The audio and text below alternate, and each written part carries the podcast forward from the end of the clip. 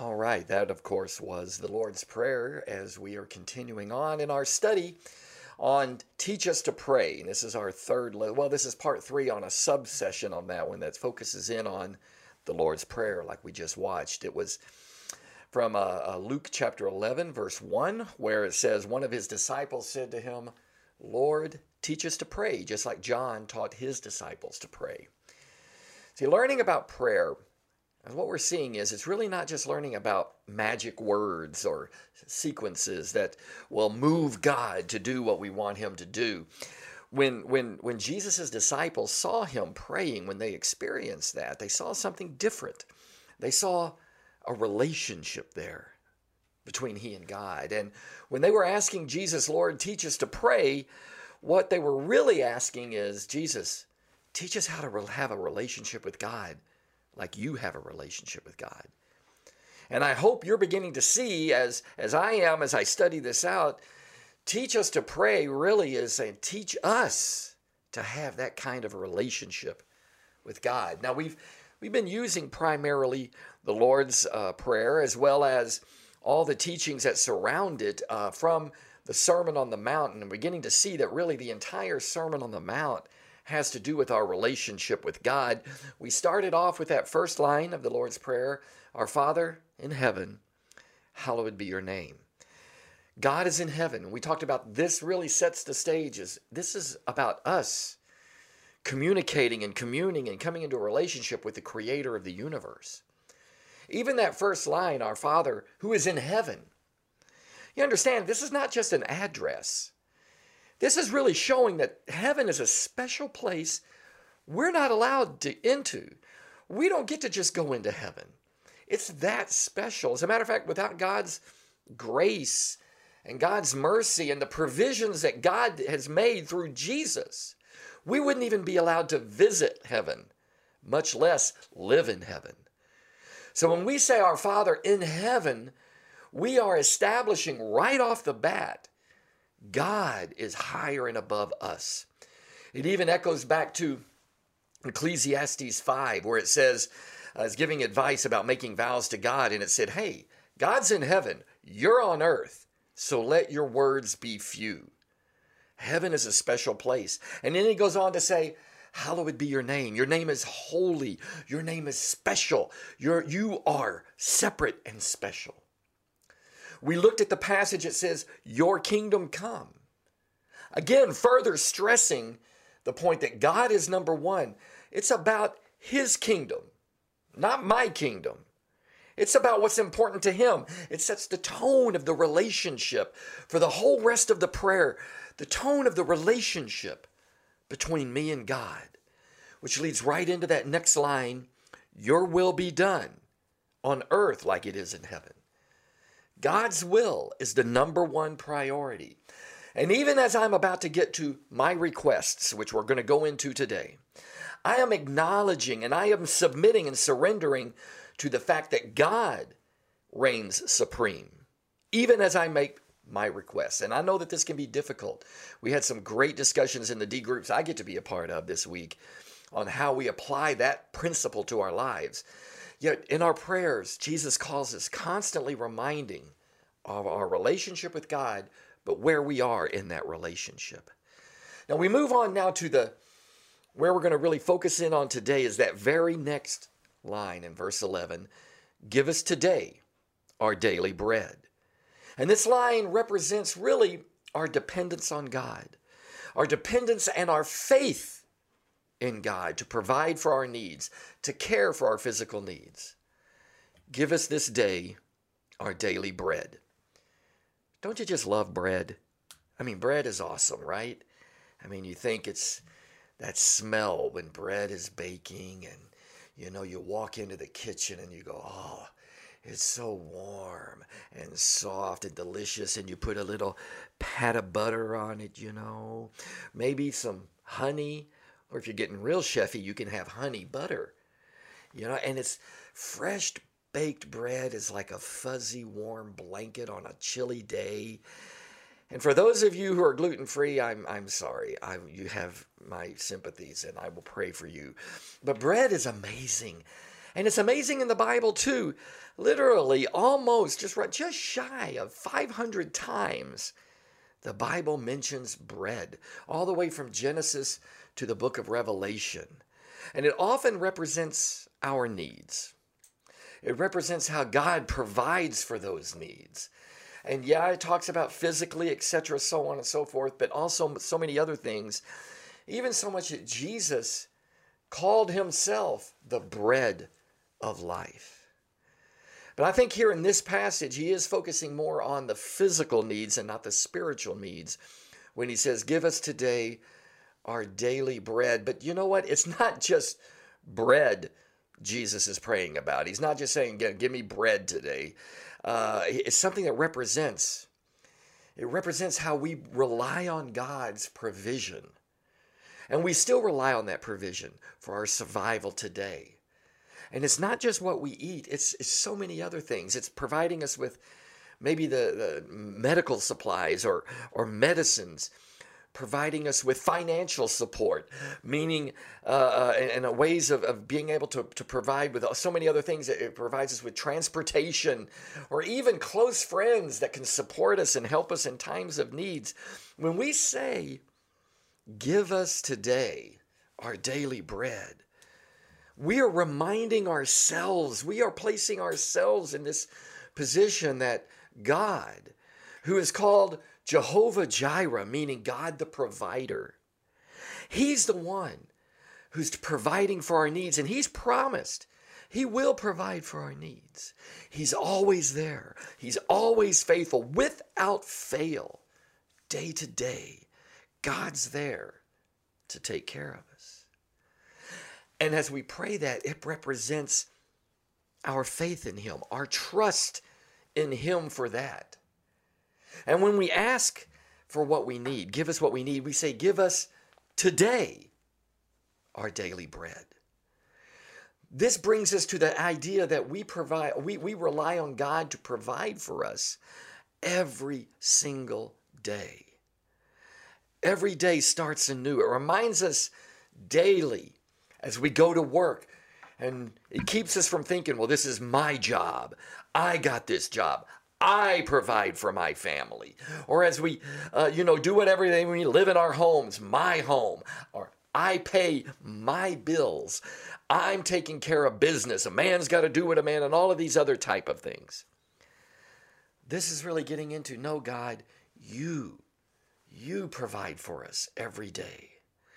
See, our relationship with God has got to be that daily relationship, not just a Sunday worship relationship.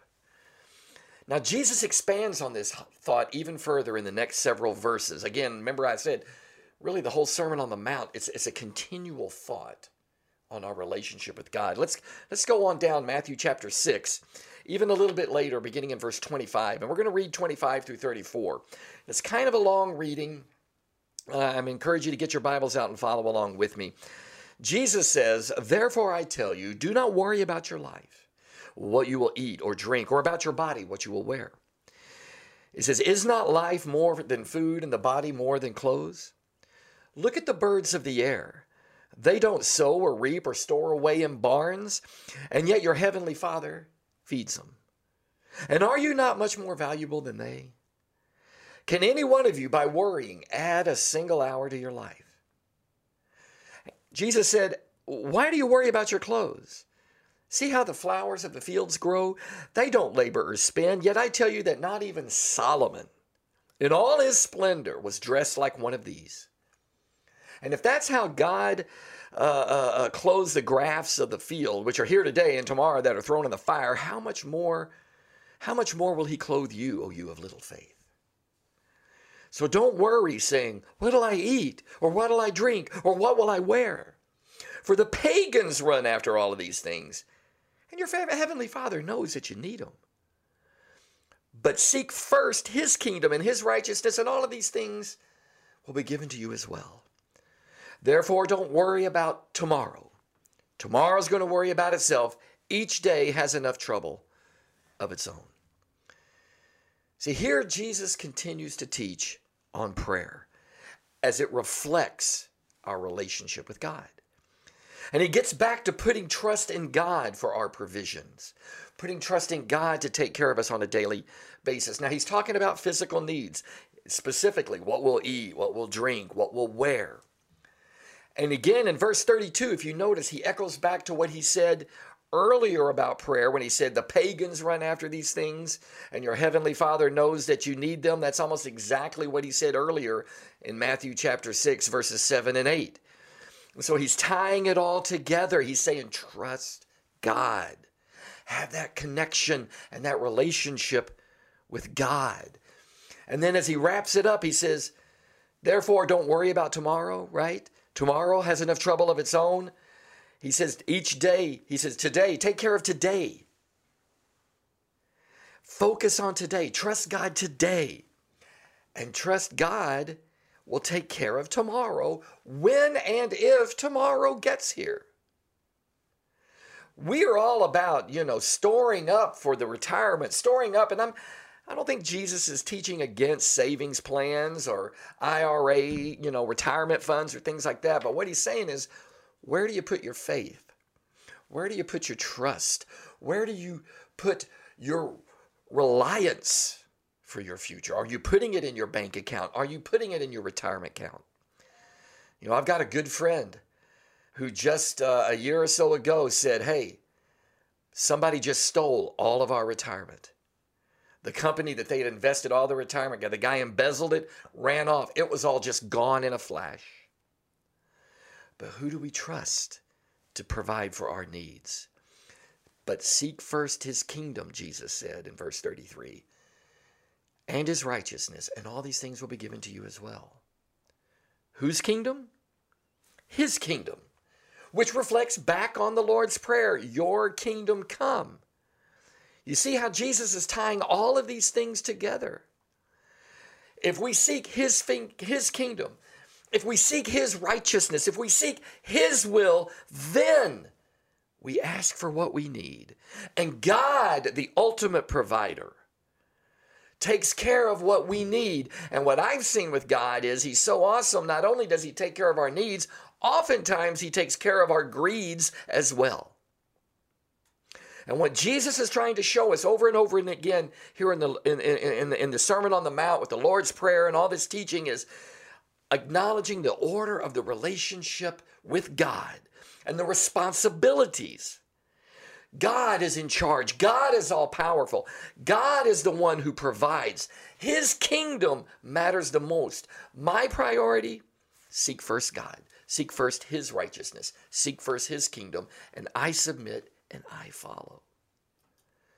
Prayer prayer reminds us of this place, our place in our hearts, our place in this arrangement. Why? Because the truth is it's so easy to take over for God in trying to provide for our own daily bread, our own needs, especially in this COVID-19 challenges. Now we've been blessed as a church we've been blessed as a church uh, in, in the fact that very, very few of us have lost wages, have lost employment.